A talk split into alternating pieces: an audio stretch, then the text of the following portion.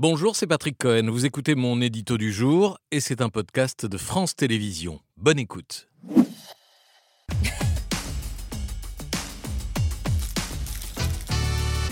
Devant les, devant les, dignitaires russes convoqués au Kremlin, Vladimir Poutine a une nouvelle fois inversé les rôles. Oui, en se posant victime d'un Occident menteur, russophobe, décadent et soutien de néo-nazis, diatribe désormais rituel, répété d'un ton monocorde, 1h45 de discours, hein, tout de même, face à un parterre d'affidés. Ответственность за разжигание украинского конфликта, за эскалацию, за рост числа его жертв полностью лежит на западных элитах. И, конечно, на киевском режиме сегодняшнем, для которого украинский народ, по сути дела, чужой. Украинский сегодняшний режим обслуживает не национальные интересы, а интересы третьих стран.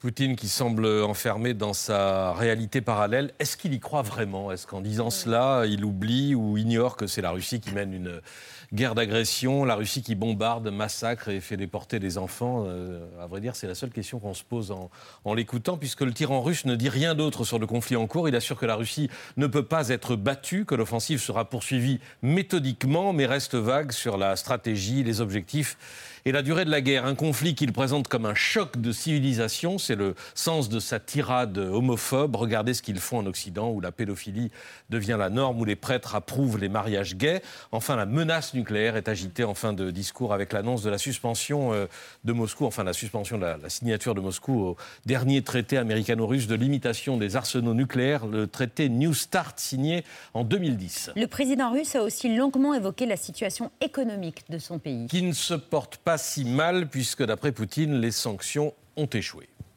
Но нигде, нигде ничего не добился и не добьется.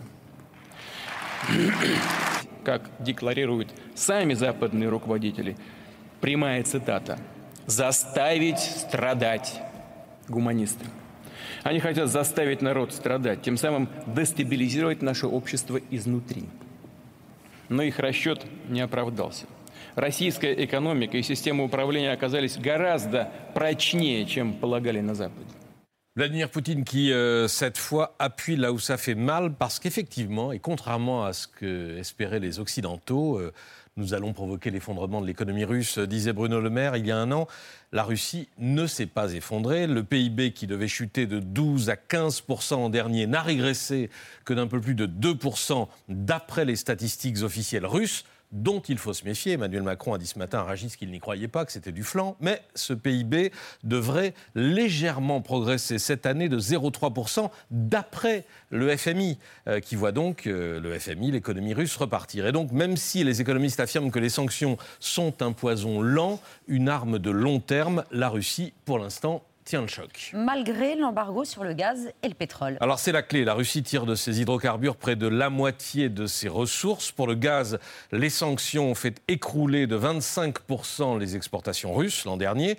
Pour le pétrole, c'est encore très récent. L'embargo européen n'est en vigueur que depuis décembre sur le brut et depuis le début du mois de février sur les produits raffinés. Le gazole russe n'a donc cessé de faire rouler nos voitures que depuis 15 jours théoriquement. Pourquoi théoriquement?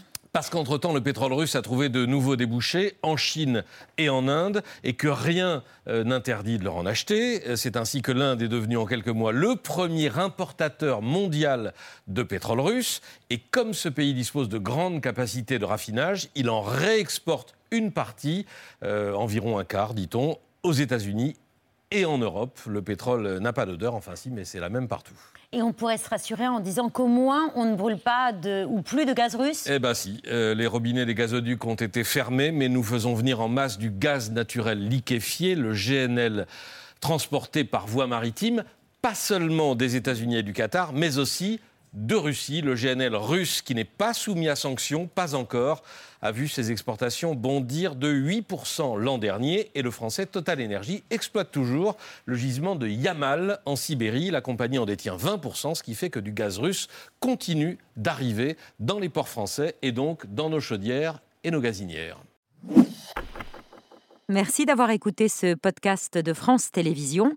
Pour ne rien rater de C'est à vous en audio, vous pouvez vous abonner à tous nos podcasts sur votre plateforme d'écoute favorite dans la rubrique C'est à vous et en vidéo, le replay bien sûr, c'est sur France.tv. À très vite.